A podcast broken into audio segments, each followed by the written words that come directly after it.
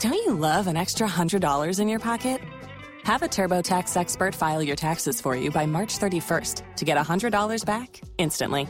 Because no matter what moves you made last year, TurboTax makes them count. That means getting $100 back and 100% accurate taxes, only from Intuit TurboTax. Must file by 3/31. Credit only applicable to federal filing fees with TurboTax full service. Offer can be modified or terminated at any time. You're listening to the Archaeology Podcast Network.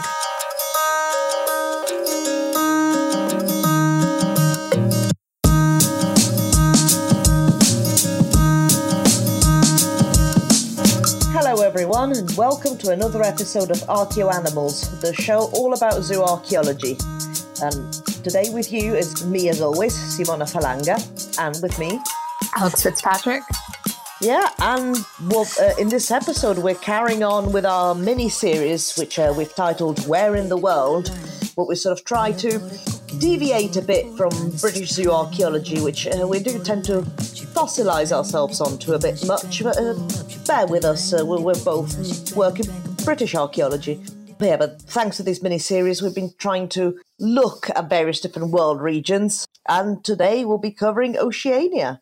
The previous episodes we've kind of broken down by continent, and Oceania isn't really a continent, but it is a region which does consist of Australasia, which is Australia and New Zealand, Melanesia, which includes Fiji, Vanuatu, and Papua New Guinea, Micronesia, which includes the Marshall Islands, the Caroline Islands, the Gilbert Islands, and the Mariana Islands, and Polynesia, which includes Hawaii, Samoa, Rapa Nui, aka Easter Island, and Tonga.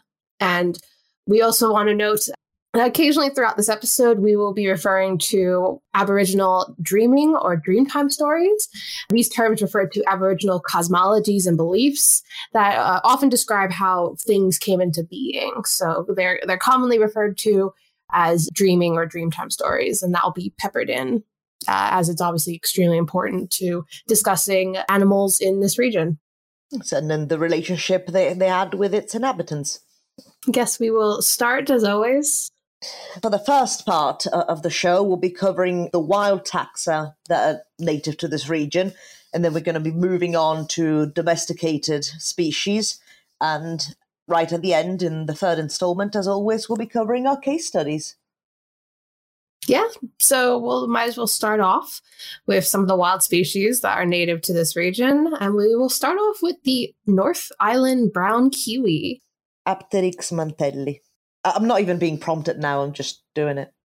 I wasn't sure if you were stumped. There's some difficult ones in this episode, from what I can see. So, but yeah. So it's a subspecies of the kiwi. The North Island brown kiwi is, well, unsurprisingly, found on the North Island of New Zealand. However, ancient DNA research has shown that they were actually once much more widespread throughout New Zealand. In addition, ancient DNA work, undertaken in 2011 on over 100 kahu kiwi, which are cloaks that are made out of kiwi feathers that are worn primarily by Maori leaders. The DNA work actually indicated that they were predominantly made using North Island brown kiwi feathers, which has been interpreted to mean that it was likely the North Island of New Zealand was probably an area with substantial kahu kiwi production. It should also be noted, because it's a nice fun fact, that apparently the North Island brown kiwi holds the record for the largest egg laid in proportion to its size, and that makes my body hurt just thinking about it. Sure, that's just me when I've had too much food, isn't it? It's a very tiny bird, and then you look at the egg and you're like, oh boy, my goodness. But yeah, no, and also the ADNA work is really interesting, the idea. It's something that I've always been really interested in, and I've had some potential projects in the back burner in terms of using ADNA work and ZooMS, which is Zoo Archaeology by Mass Spectrometry. Sorry about that. Forgot for a second. We've talked about these two techniques before in the past as a very kind of more common nowadays scientific approaches to zooarchaeology and looking at species identification. But I'm really interested in that, using that on things that are, you know, in collections and museums that are, we definitely know are from animal remains, but maybe aren't necessarily sure of the species. So it's cool that they were able to identify it down to subspecies. Well, yeah, absolutely, because it's something that you just would not be able to do. Like, you can use all the morphology and the biometry in the world, but for certain things, you have to use ADNA. Yeah, especially with feathers. I mean, it's really cool. And yeah, so I think maybe we'll move on from little kiwi birds to something maybe a bit more iconic. Oh, absolutely iconic. I mean, arguably, I mean, it was, I guess, one of the symbols of Australia, which is the Queensland koala, Phascolarctos cinereus Adustus. Wow, I thought you were going to get tripped up by that one. So the Queensland koala is found throughout eastern and southern Australia. And of course, you know, it is one of the most iconic Australian mammals, perhaps only second to kangaroos. But, you know, while they're very popular today, I mean, they have always been prevalent within Indigenous Australian culture and occasionally featured in Indigenous art and iconography. Fun fact, they are often referred to as koala bears, except bears they are not. They are, in fact, marsupials. Because I am very, very keen on fun facts today, they also have the smallest brains in proportion to their bodies. Big mood. Relatable. If you want to go down the fun fact road, I believe they also only feed on eucalyptus leaves. Big mood. I mean, not me. I'd rather not feed solely on eucalyptus leaves. But yeah, I guess one of the most interesting recent uses of koala remains, sort of like going back to the archaeology, has been in genomics research, utilizing koala skins in museum collections, sort of like tying into what you were talking about earlier. And this allowed scientists to recreate the evolution of particular retrovirus that may be potentially damaging to koala populations today. Yeah, it's really interesting research. I think this episode has a lot of interesting genetic and ADNA research that we'll be talking about.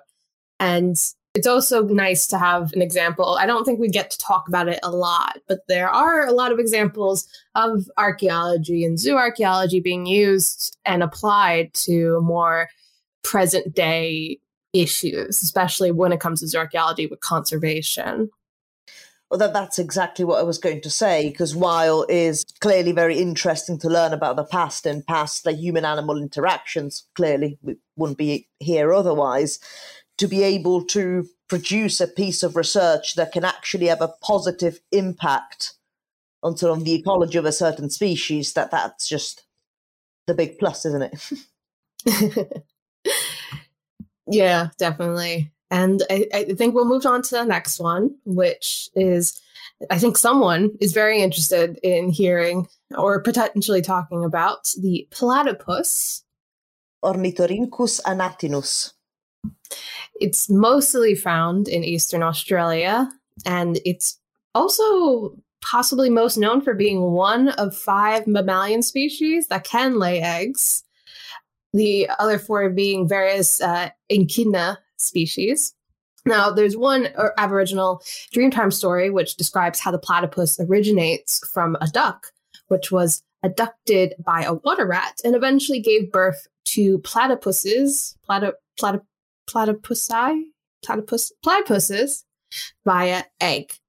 Another Dreamtime story describes how the platypus, in being asked by the birds, the marsupials, and the fish to join their respective families, declines all of them as it wants to remain friends with all of them, as it shares traits with each group. And these are such great stories. It's so instructive of a platypus because, yeah, a platypus is kind of, it's all those things, isn't it? Can we just stop about it for a minute and think how wild that is? Because it's still like, I've known that platypus were oviparous, like for a long time, but it's just just something you can't quite wrap your head around, like a mammal that lays eggs. And like, oh, what? Oh, nature. And it's like a duck, but it's also like a little rodent. Yeah, what? Great. And also, yeah, I do really like the Dreamtime stories, like especially so the last one, where like the platypus just wants to get along with everyone, so it won't choose. Yeah, it's very sweet. So maybe not as sweet, maybe, but it's still important to talk about how the platypus was also important because it provided a lot of nutrients for Aboriginal peoples who did hunt the platypus for food, as their tails are actually particularly very fatty. But unfortunately, once European colonial settlers arrived, they were mostly hunted for their fur by the Europeans. And unfortunately, to make matters worse, as colonial era natural science progressed, many of these platypuses were also captured and killed for dissection of their reproductive systems, because obviously that was extremely intriguing to the Europeans, and as well as they were captured for their eggs. And unfortunately, that will be another bit of a through line in this episode with regards to colonial science kind of wrecking a bit of havoc in the Australian and larger oceanic regions. To move from the sad state of affairs, we have another fun fact, although it's not that fun really, from our producer, Tristan, who's whispering from the sidelines that the platypus is also one of the few living mammals to produce venom. The other mammal being me.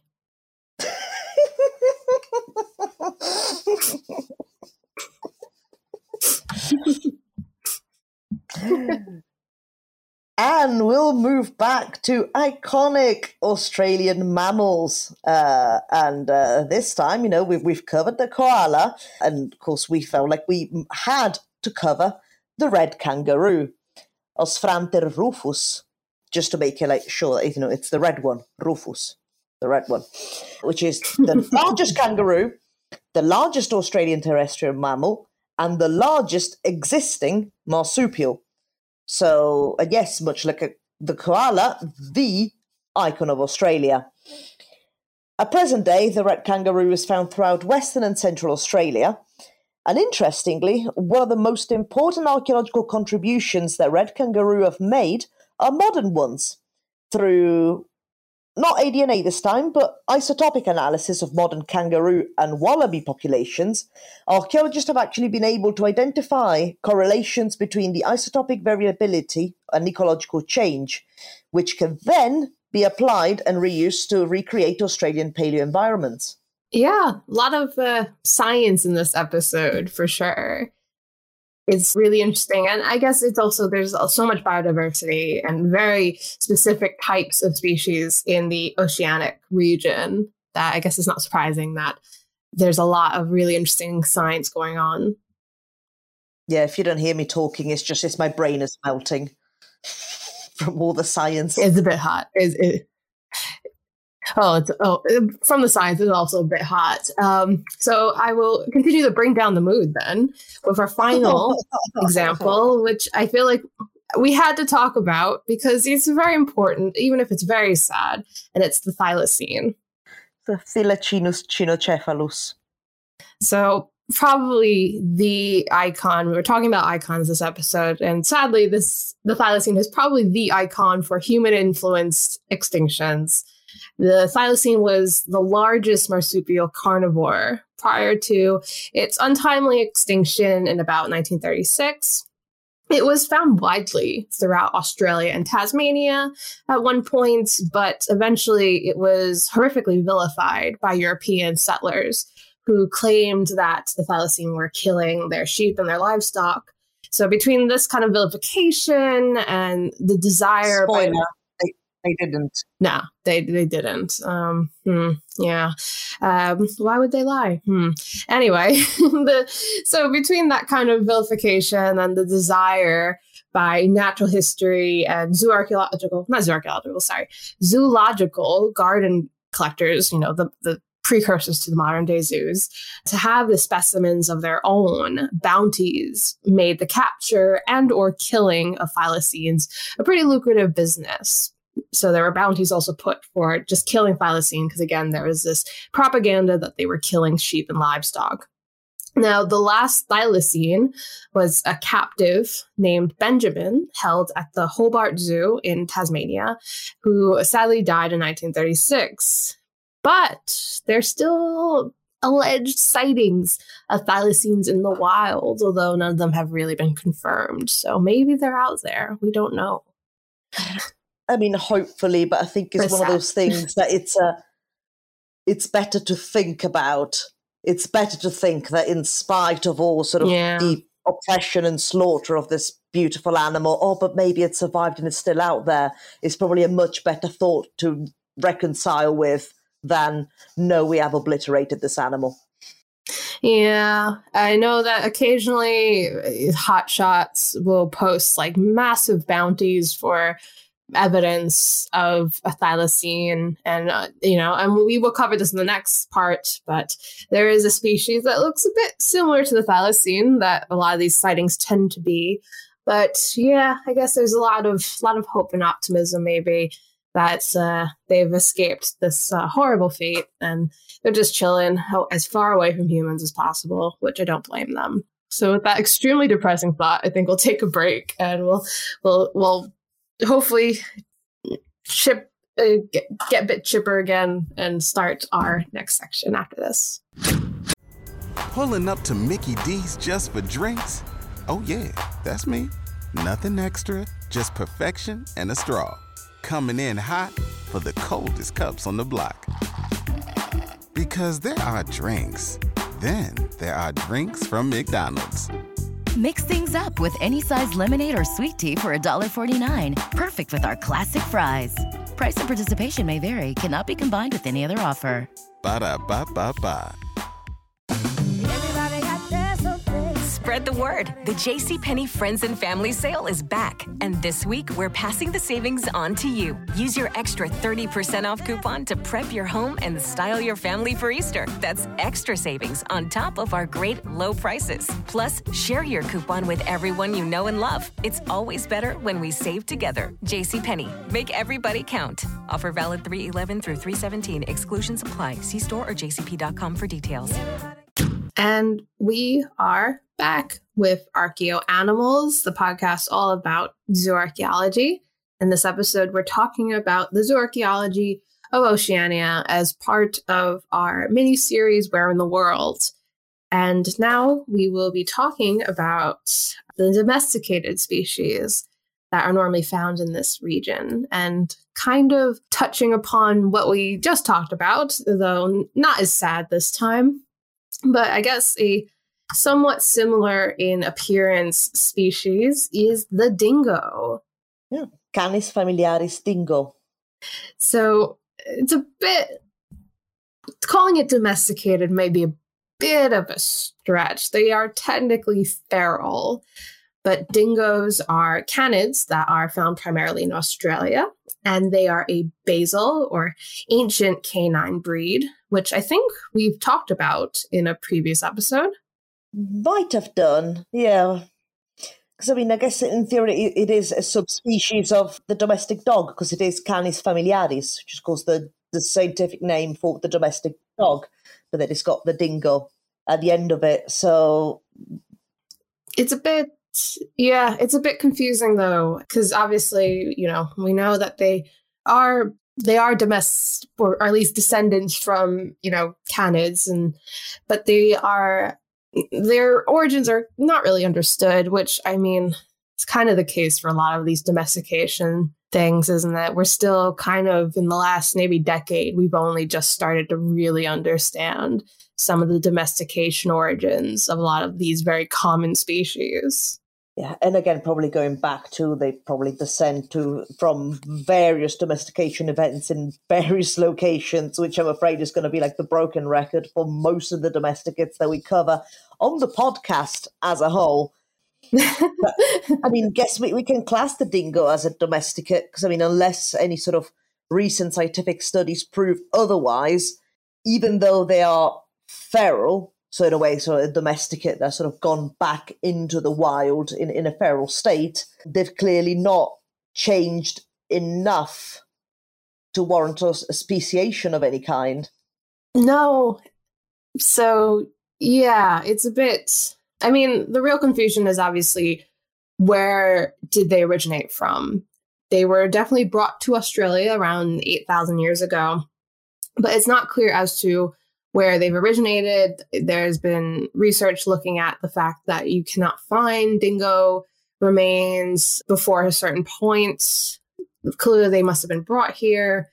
The main hypothesis is it's likely somewhere in Asia, which kind of makes sense. A lot of the domesticates that we do have, they did originate from Asia.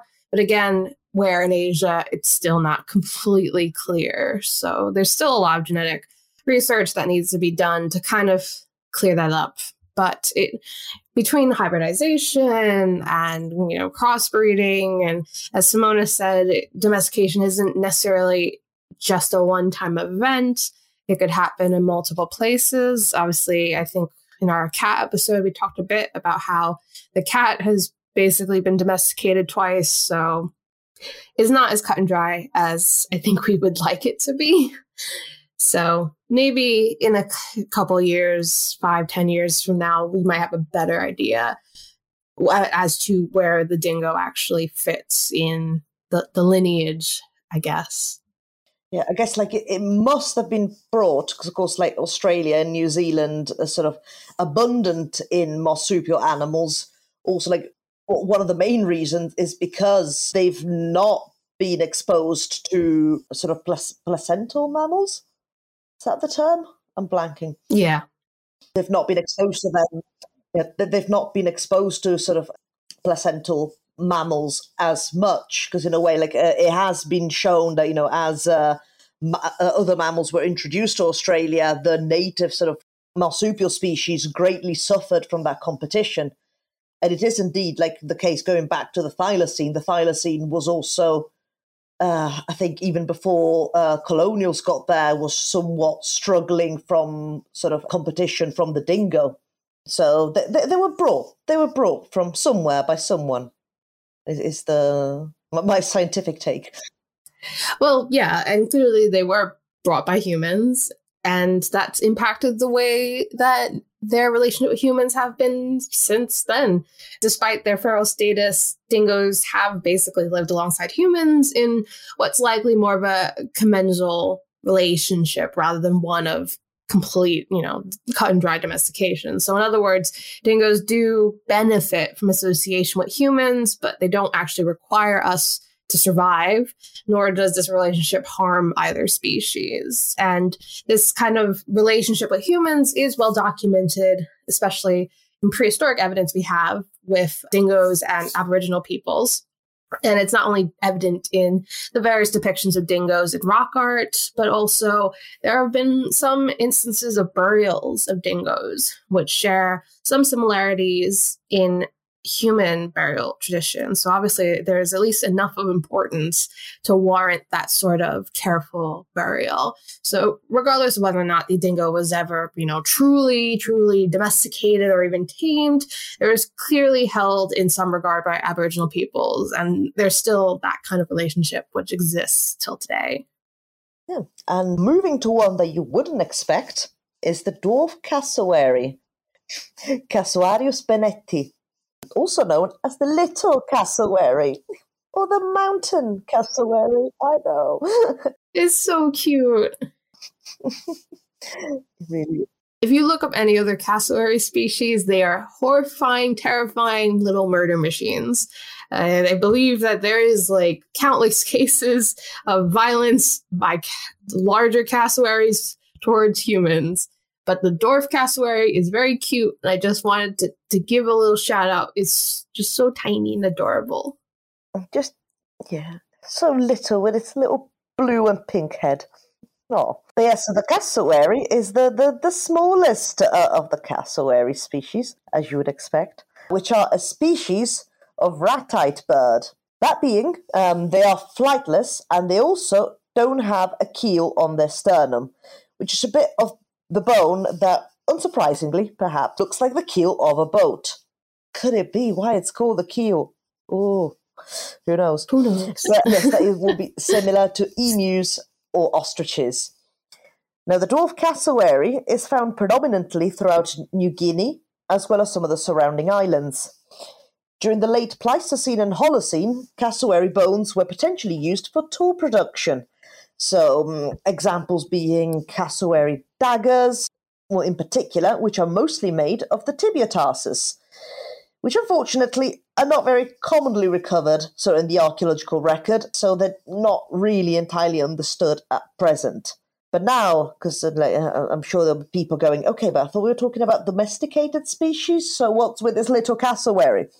But ha! There has been relatively recent research which indicates that cassowaries may have been at least semi-domesticated by humans 18,000 years ago, which would make it predate chicken domestication. I had to stop myself from banging my hand on the table. That's my point-making stance.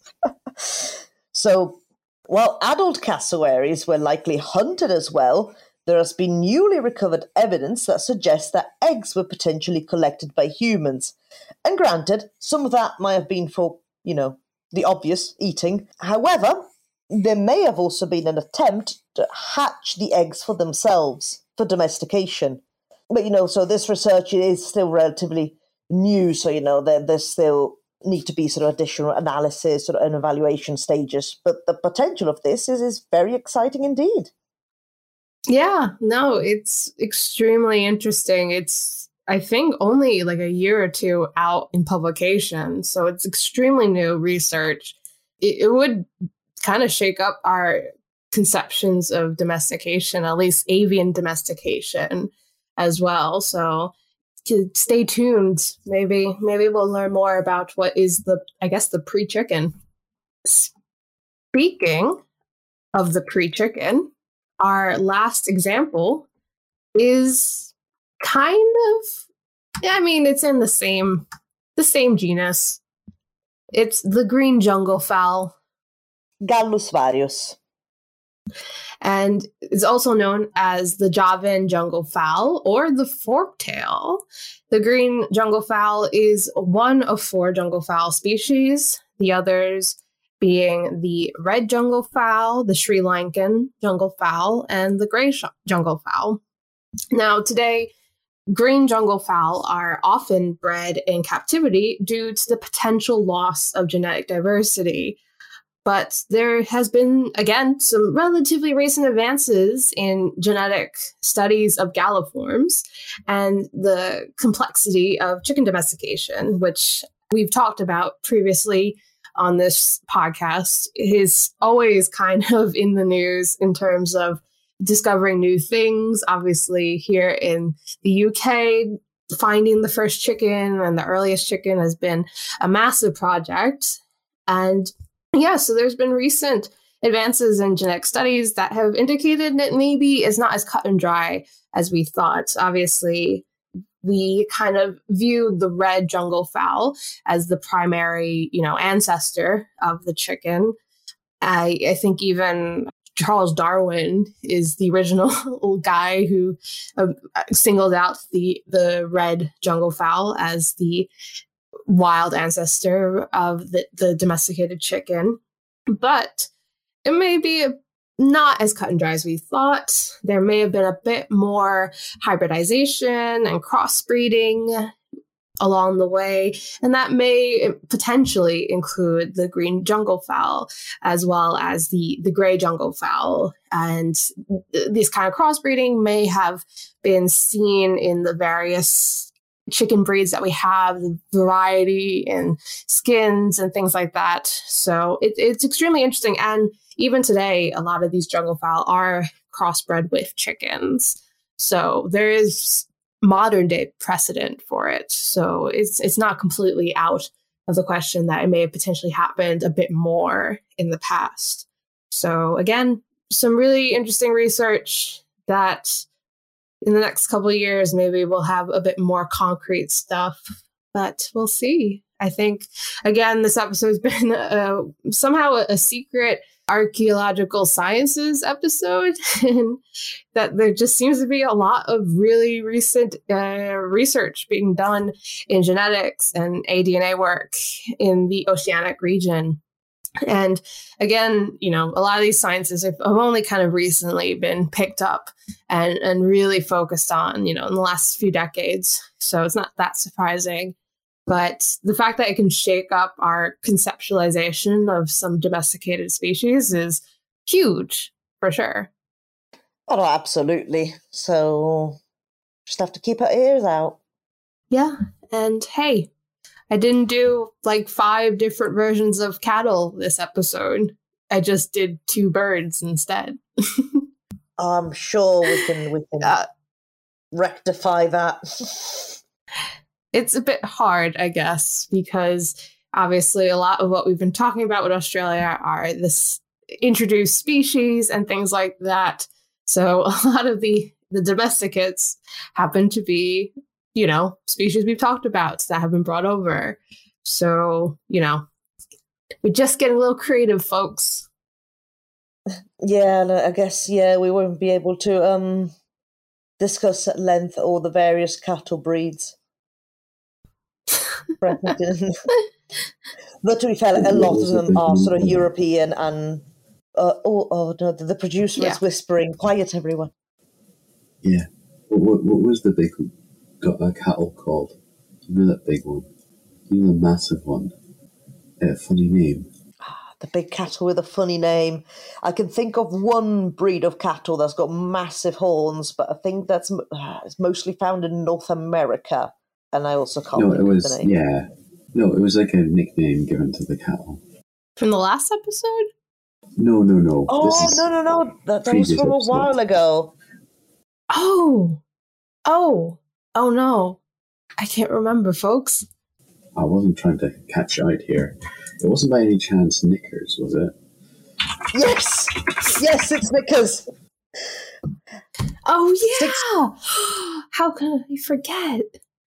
6 feet, 4 inches tall and weighing just over 1.4 tons. Amazing. See, even though it's not meant to be in the episode, still managed to bring the cattle in. We haven't brought Romans in, though, so... Mm. But just saying. We could talk about cattle until the cows come home. But maybe it's better if we go... If there's anything else in this segment, or we can go to the case studies. We need to go to the next one. Bad jokes, bad segment. Just go to the next one. We'll see you after the break, folks. Pulling up to Mickey D's just for drinks? Oh, yeah, that's me. Nothing extra, just perfection and a straw. Coming in hot for the coldest cups on the block. Because there are drinks. Then there are drinks from McDonald's. Mix things up with any size lemonade or sweet tea for $1.49. Perfect with our classic fries. Price and participation may vary. Cannot be combined with any other offer. Ba-da-ba-ba-ba.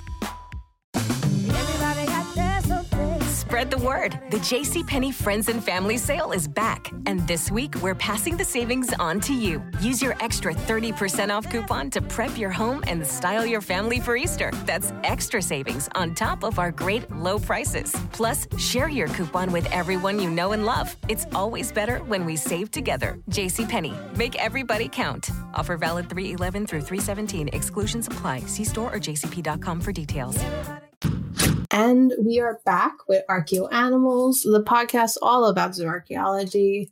And today we've been talking about the zooarchaeology of Oceania.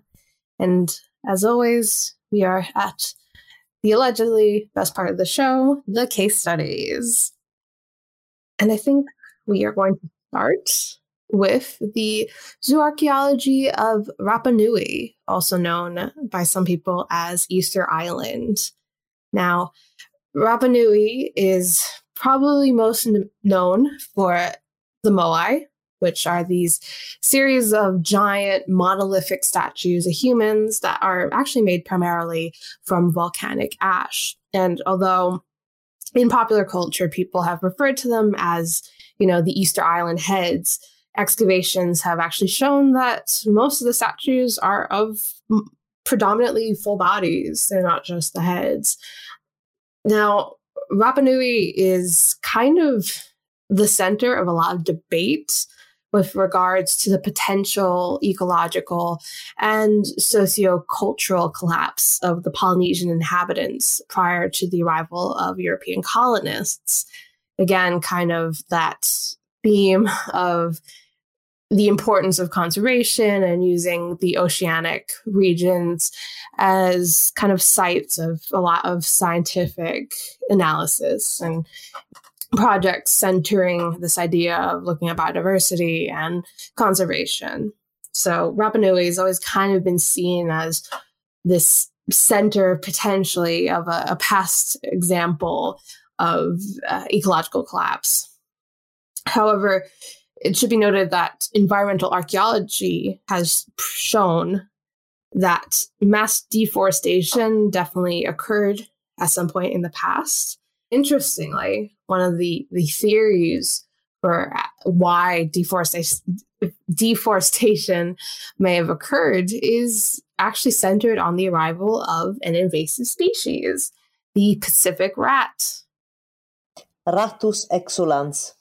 Thank you. Who were originally brought over by the Polynesians and was thought to have aided in this rapid deforestation through devouring the nuts from the Rapa Nui palm. Paschalococos disperta. Always knowing your cue. Are you proud of me? I am proud. And that was a plant name too, which I don't think we've actually done, so exciting. Welcome to Archaeoplants. Archaeobotany? Archaeoplants. Anyway, Archaeoplants, yeah. I said Archaeobotany and then realized, well, our podcast isn't called Zoo Archaeology, so why would I say that? Welcome to Archaeozoo.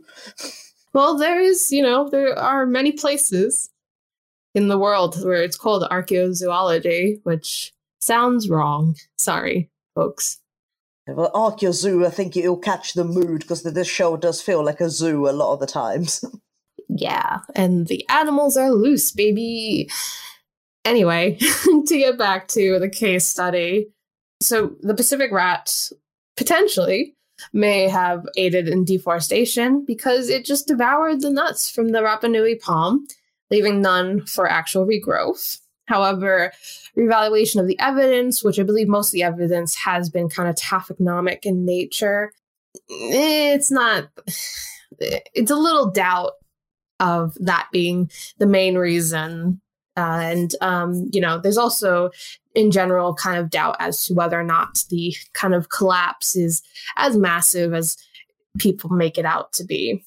So, unsurprisingly, kind of moving on from that, the isotopic analysis of human remains from Rapa Nui has indicated that, of course, more or at least half of their diet of the prehistoric inhabitants was marine-based. And again, they were on an island, so not that surprising, although there's a fair amount that was also based on, root crops and things like that. So not just marine food, but a good portion for sure. And chickens were also consumed, having been introduced to the island by the Polynesians. Now, Rapa Nui itself is actually a really interesting example of introduced species in a relatively isolated space. And I think that's why the debate over the potential collapse has become so heated, as many who argue that there was a massive ecological and sociocultural collapse often use Rapa Nui as a case study due to these kind of unique characteristics, that it's isolated, that it's populated by many invasive species, that there's evidence of deforestation and all that. But there's been more evidence coming up, especially in the last couple of years, that suggests that despite all this deforestation, there wasn't as much of a dramatic collapse as others like to theorize. So, the debate just continues. And this is just a little thing I wanted to bring up because I've realized I don't think we really don't talk about turtles But with regards to animal symbolism, sea turtles were actually probably a very important part of prehistoric Rapa Nui culture, as turtle bones have been found buried alongside human remains. They've been used as a motif in various artworks that have been found, and it was actually a pretty important component to ornamental wear. So I think we got to talk about turtles more. Well, if people are interested, we could do a whole episode on turtles. Why not? 1 hour of turtles. If you're interested, as always, let us know, because I don't think we really haven't covered reptiles and amphibians and little things like that. We really haven't. We really should. So reptiles, amphibians. To be fair, would we cover insects? So they are animals. But we've talked about the green weevil. Yes, but leave poor General Psittophyllus granarius alone. He's resting. He's had a hard week. Thieving your grave. No, you're right. I mean, again, we kind of talk a lot about what we know. And I mean, that's why this mini-series has been a great excuse for us to kind of get out of our comfort zone and talk about loads of species that we really don't talk about at all, unless it's a species that the Romans took back with them, which, to be fair, was a lot. So not as much that we haven't talked about maybe than we thought, but still. Yeah, no, it'll be good. It's something I'll definitely be covering in the future also, because these species, like particularly like amphibians and reptiles, so they have such sort of niche environments that they live in that they're very helpful for paleo-environmental reconstruction, which is something else we should cover. But I guess enough about things we should cover, and back to things that we have already planned to cover. Second case study is the zoo archaeology of Cuddie Springs. Cuddie Springs, Australia. It's a Pleistocene site located in New South Wales. And now, technically we're pushing a little bit into paleontology here, as the site is probably most well known for being, well, one of the most renowned sites in Australia, given the representation of extinct megafauna that was uncovered from the context there. Now, there's going to be a series of mouthfuls, because there's a lot of species names in this. I think Alex wishes to test me. So the megafauna found on site included, but is not limited to, Macropus giganteus titan, an extinct species of kangaroo that is the likely ancestor of Macropus giganteus, the grey kangaroo. Genyornis newtoni, also known as the thunderbird or mihirung, which was a giant extinct bird species. Diprotodon, a giant marsupial whose closest living ancestor probably going to be wombats and koalas. Sthenurus andersoni, another extinct kangaroo species. Procoptodon, another extinct kangaroo genus. And Protemnodon, not a kangaroo, but another extinct marsupial megafauna, just kind of similar to wallabies.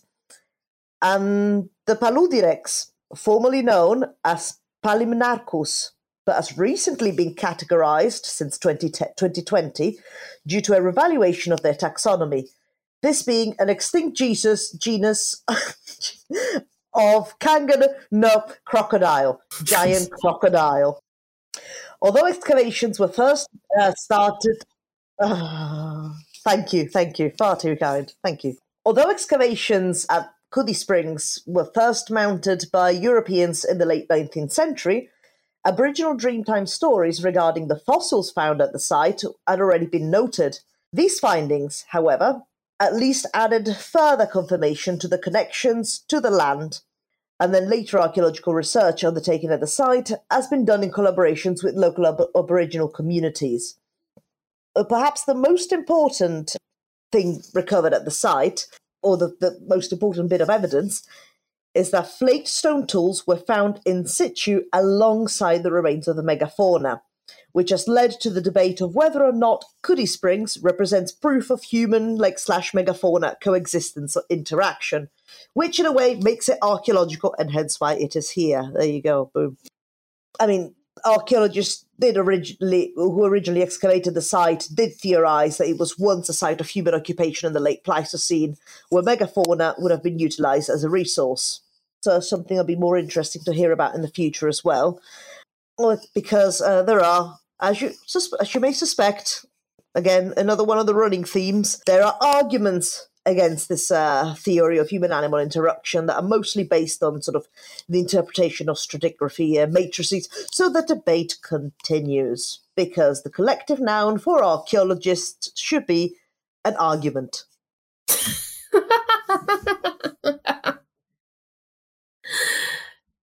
Yeah, no, you're right. I mean, of course, it's archaeologists who their main argument would be based on stratigraphical interpretation, which, to be fair, still hurts my brain sometimes to look at a Harris matrix and think about that. So don't blame him, really. Oh, no, I love me a good Harris matrix. Just give me recuts and just intercutting features and just, oh, no, I like me a good matrix. And so what are your feelings about this debate? Do you think it has merit? Obviously, we're not looking at the Harris matrix themselves, but... That's the thing, it's hard to tell without looking at the matrix. Because, I mean, if the megafauna is found in the same context as the lithic... But then again, I don't know, because that's also something that's outside of my expertise, because you wouldn't have sort of the matrices as I know them, because we're talking... about sort of a site far removed into prehistory, which of course won't have any archaeological features as we know them, sort of even in later prehistory, because of course there would have been little to no farming at the time, so there wouldn't be formal like negative features as we know them. So probably even if I looked at the matrix, that would be a head scratcher. Yeah, you sound like your brain's melting a bit thinking it through. Yeah, because of course, like the one thing about these prehistoric sites, I mean, normally like you would identify them as you go down through the horizons, be like, oh, flint scatter, which of course is not what you tend to find in sites from sort of the, not necessarily the later prehistoric period, but going into the Neolithic, sort of with the introduction of agriculture and it becoming widespread as a sustenance strategy. You tend to find sort of what are known as the negative features of people sort of purposely digging into the ground, whether it's for a rubbish pit or whether it's for a boundary ditch or a variety of like drainage ditches and cultivation systems, or like dwellings, of which like more often than not you won't get the dwelling per se because they'll be made out of timber and usually won't preserve very well, but you might get sort of the drainage gully going around the building. But of course, something as early as that, you're not going to get much in the way of that. I think you're spiraling. It's an argument of archaeologists, so you're meant to spiral, debate, talk, discuss. No, it's one of those things where if you think too hard about it, your brain starts going into pretzels, trying to argue around itself. It's one of those things where I do like the big questions sometimes. This isn't even a big question. It's about stratigraphy, but even then, it hurts my brain sometimes to think about it.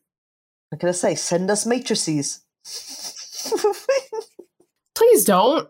Please don't send us matrices. I don't want to see them. Send them to Simona. Or send them to Tristan. He's been through enough.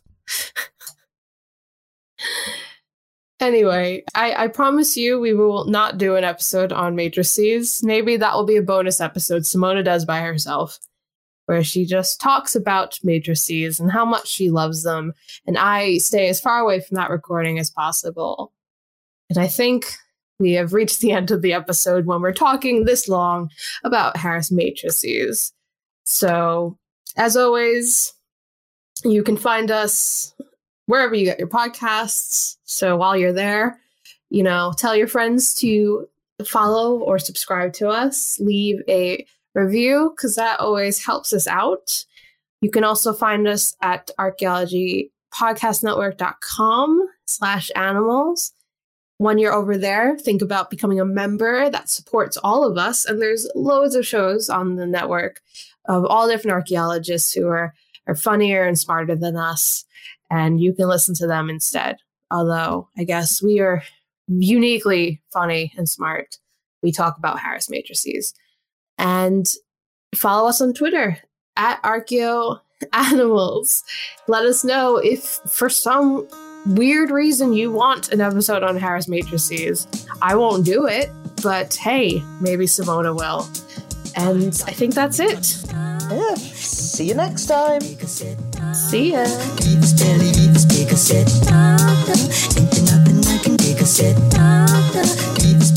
Thank you for listening to Archaeo Animals. Please subscribe and rate the podcast wherever you get your podcast from. You can find us on Twitter at Archaeo Animals. Also, the views expressed on the podcast are those of ourselves, the hosts and guests, and do not necessarily represent those of our institution, employers, and the Archaeology Podcast Network.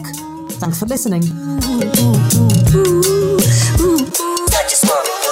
This episode was produced by Chris Webster from his RV traveling the United States, Tristan Boyle in Scotland, DigTech LLC, Cultural Media, and the Archaeology Podcast Network, and was edited by Laura Johnson. This has been a presentation of the Archaeology Podcast Network. Visit us on the web for show notes and other podcasts at www.archpodnet.com. Contact us at chris@archaeologypodcastnetwork.com.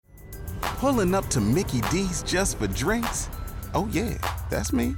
Nothing extra, just perfection and a straw. Coming in hot for the coldest cups on the block. Because there are drinks. Then there are drinks from McDonald's. Mix things up with any size lemonade or sweet tea for $1.49. Perfect with our classic fries. Price and participation may vary. Cannot be combined with any other offer. Ba-da-ba-ba-ba.